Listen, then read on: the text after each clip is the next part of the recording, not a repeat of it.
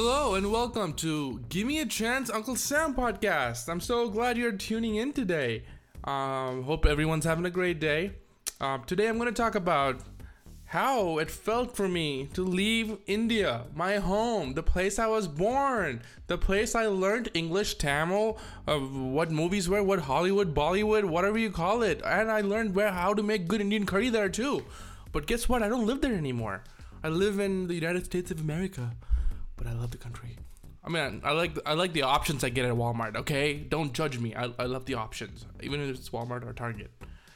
Basically, to recap from last week, um, if I have to like piggyback on it, I got my visa. I'm super excited, and I'm going and telling my mom and dad, "Hey, I got my visa," and they were all excited. We were so excited that we actually what I did was, I had the whole original documents in my hand in a folder.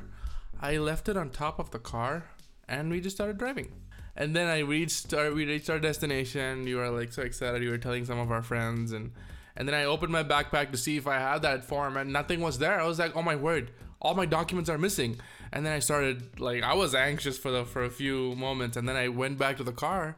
Surprisingly, that document was still on top of my car.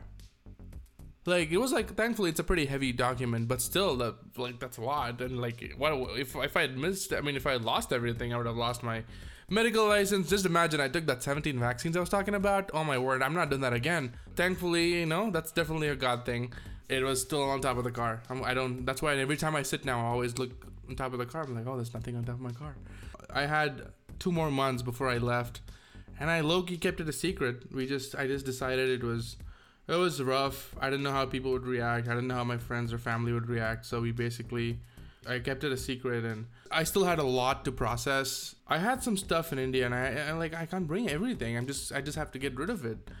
So I was like, well, I'm guess I'm just giving up my life here, and and moving to another country. You know, everything worked well, but those few days where like I was excited that I'm gonna start a new life. I was so excited, but deep down I was also like man, I can't spend time with my friends, or I can't go to the same church, or I can't, you know, go to my favorite place where I have chicken shawarma, or oh man, I'm gonna miss the biryani.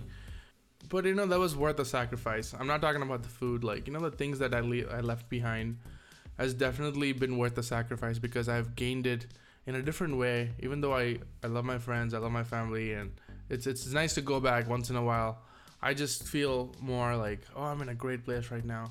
To make it harder, all my friends and like my pastor and like my, my family, everyone, they decided to send me off. So we had like 25 people on a bus and they basically just rented a bus. They came and dropped me at the airport. That's such an Indian thing to do though.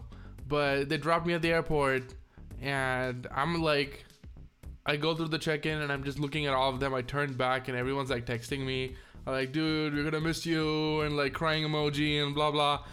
And deep down, I was like, I'm not gonna cry, but I was like, ta-da, see ya. but I was, I was, that was a very um, defining moment in my life, definitely, because that was that was a lot to process. That was like, I'm sitting at the airport and I'm like waiting to board my flight, and I realized it's a 32 hour flight. I mean, I had to take like two to three different flights, and and overall the flying time alone was 32 hours. So it was a really really long flight. And then um, it was it was definitely like those 32 hours were very were very like i felt like i was that was the most serious i ever been in my life. Because i'm making a massive decision. I'm making i'm leaving everything behind. I'm leaving everything has to change. Start, talk about currency differences. Like talk about um, metric system, driving on the opposite side of the road. Come on, let's be let's be real. Indian food's really good. Sometimes American food can be so bland and tasteless, but I still, I mean, I'm okay with it now. But it's still like you know, that's the that's the reality of it. So there's a lot, there's a lot like that I had to just forget, and over the over time. Um, but yeah, but I'm gonna talk more on how my after I landed, I, ra- I landed in Roanoke, Virginia. So I went to Chicago, took a flight from Chicago, landed in Roanoke. I had like one backpack and two check bag and a guitar.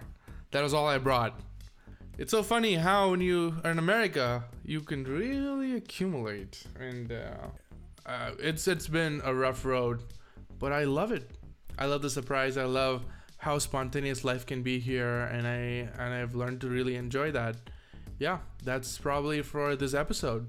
I said goodbye, and I am also saying goodbye to you all for the day, and I will see you next Tuesday.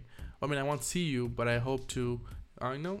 Mm, I hope you're listening in and you know having fun with this podcast. Anyway, guys, thank you so much for tuning in. You guys have a great day. Bye.